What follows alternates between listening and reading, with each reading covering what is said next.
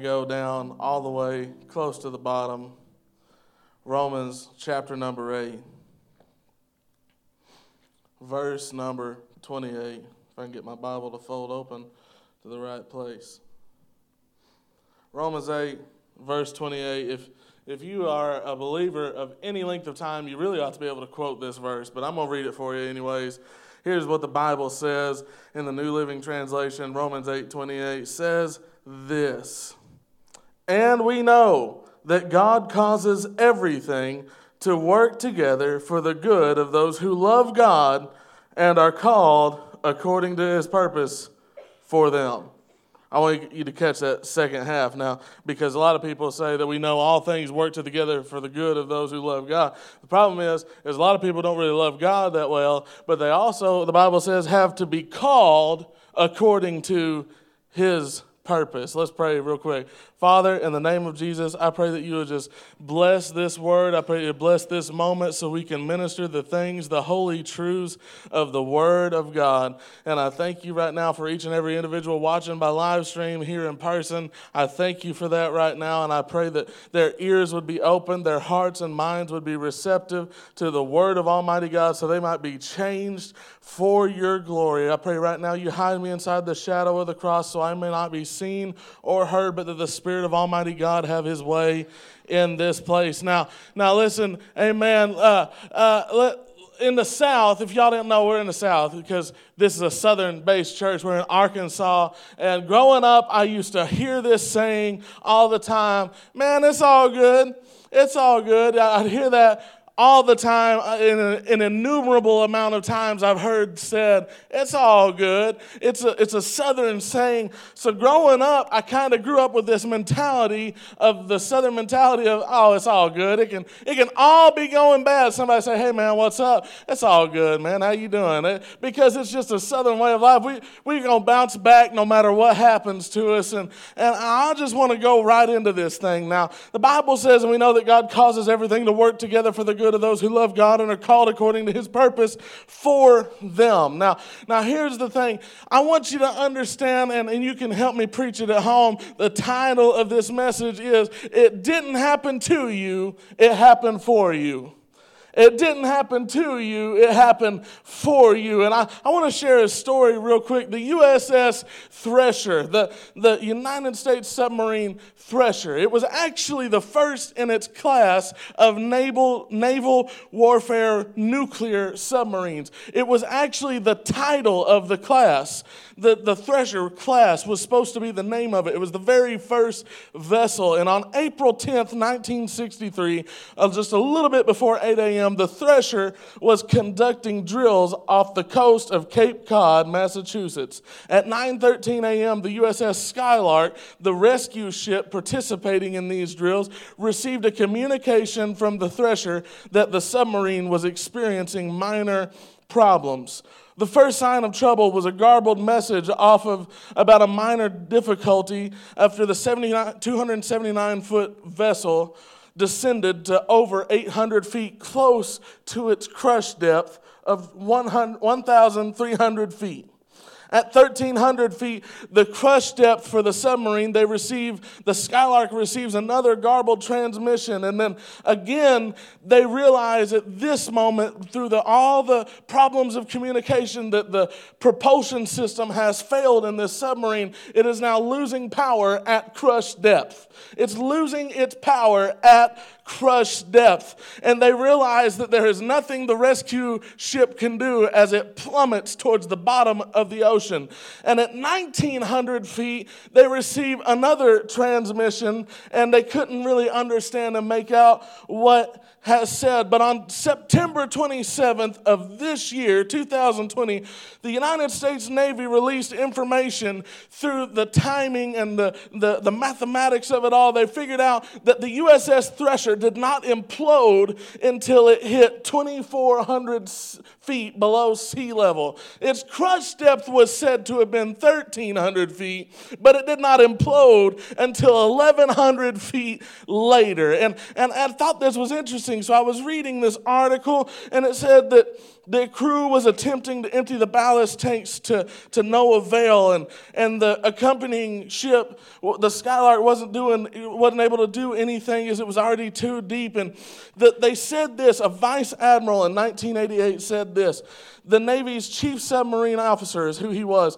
said the loss of the Thresher initiated fundamental changes in the way we do business. Changes in design, construction, inspections, safety checks, tests, and more. We have not forgotten the lessons learned. It's a much safer submarine force today. And so I want you to understand, first and foremost, the reason why it had to happen. I know the Titanic was another great loss at sea, but the reason why it had to happen is because we had to learn some lessons along the way. Though it was catastrophic, we still had to learn some lessons. And I want you to know the first lesson from this word in this Romans chapter 8. The reason why God started his church under the ominous auspice of what we call the Roman Empire is because he knew of the intense, wicked, and impure hearts of the leadership of that day. And if a church could be built during the age of crucifixions until they leveled the entire forest,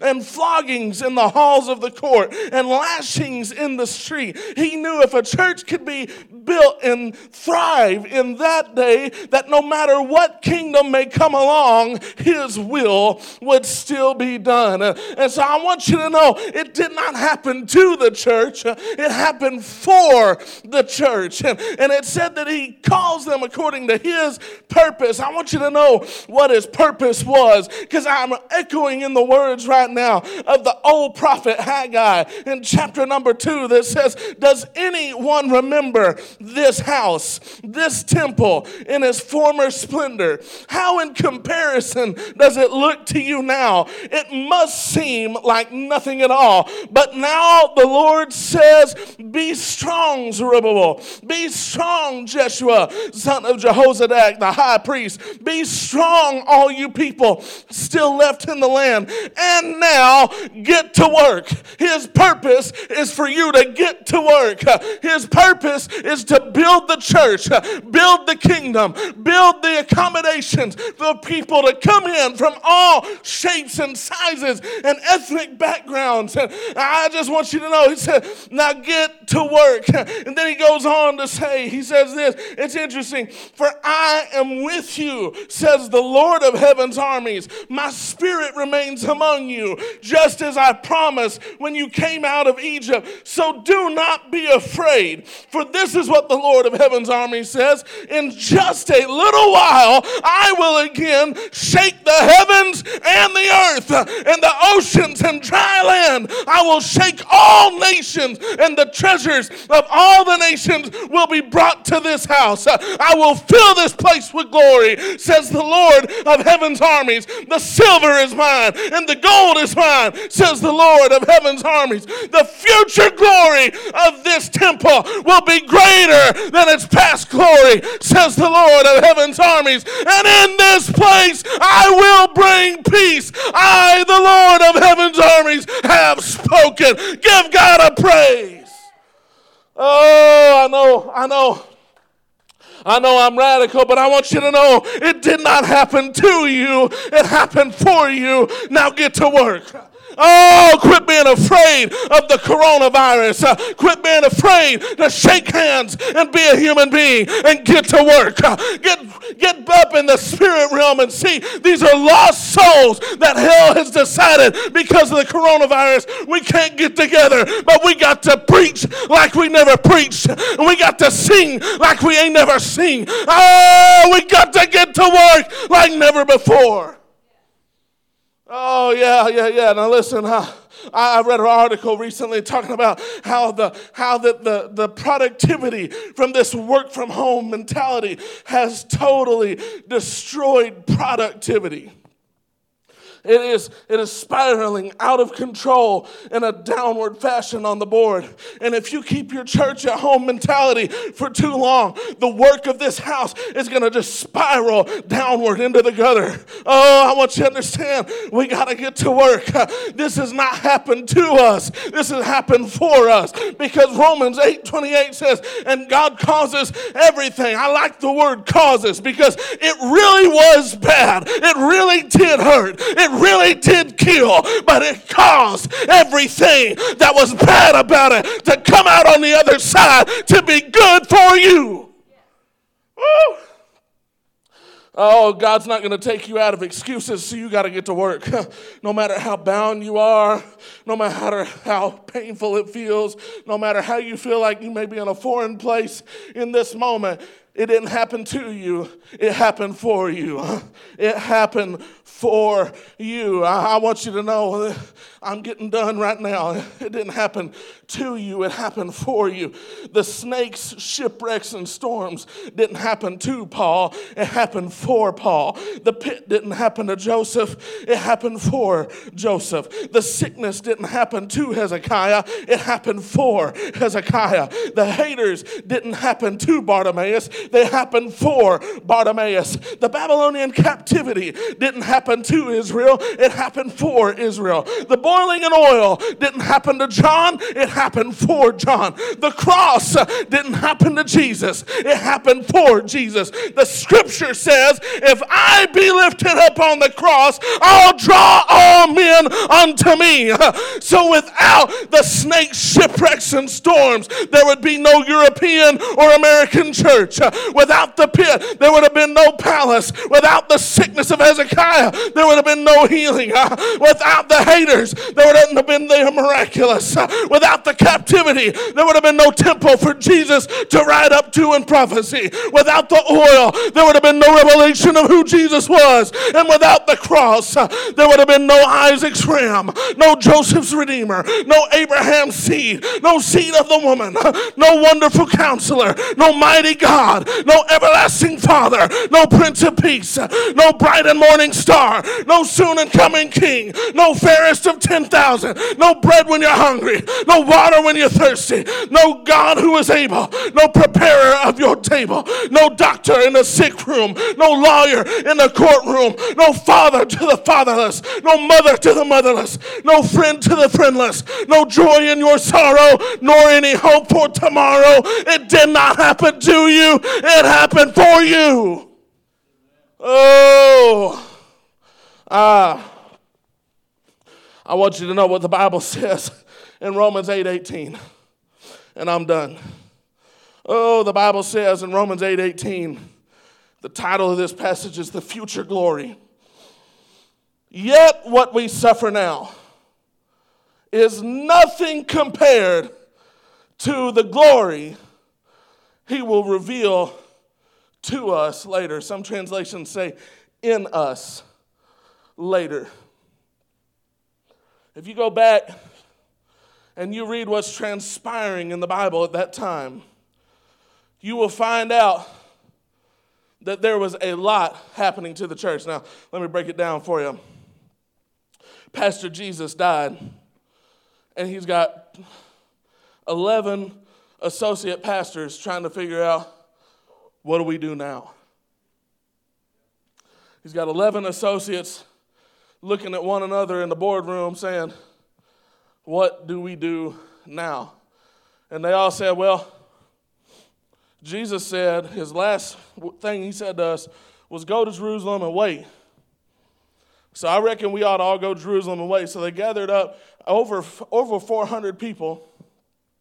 They go to Jerusalem, and by the time they get done waiting, there's only 120 the church, the church decided to emancipate itself from waiting on the Lord. Oh, that's another sermon. I'll preach that somewhere else. But, but they, they, they emancipated themselves from waiting on the Lord. So by the time that their wait is over, the Holy Spirit comes, falls on them like tongues of fire, and then they start going everywhere. 3,000 people saved in one sermon. Now, you talk about some good preaching. I don't care what you feel about Acts chapter 2 until you can preach like Peter did and get 3,000 people saved in one setting. I, I mean, Reinhard Bonnke's dead, and, and, so is Brother Billy Graham. And so I don't know of anybody doing that these days. I'm just saying, you, you got you to really have that anointing of the Holy Ghost to preach like that. So they start spreading out because they, they couldn't contain this incredible message of hope and love. And then all of a sudden, the Roman Empire starts cracking down on them. By the time you get to Romans chapter 1, it's, it's a sin problem all over the place. They're fighting law and grace and back and forth. And, and by the time you get to Romans at chapter 8, verse number 1, there is therefore now no condemnation to those who are in Christ Jesus. And so I want you to know before I walk off this stage, the suffering of the old paradigm, the suffering of the old shift.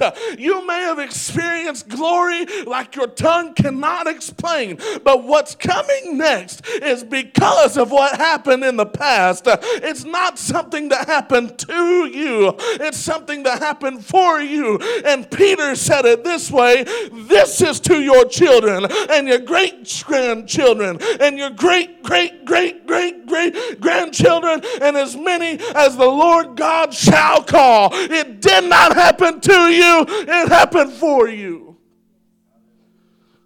And as I as I make my final remarks, I want you to understand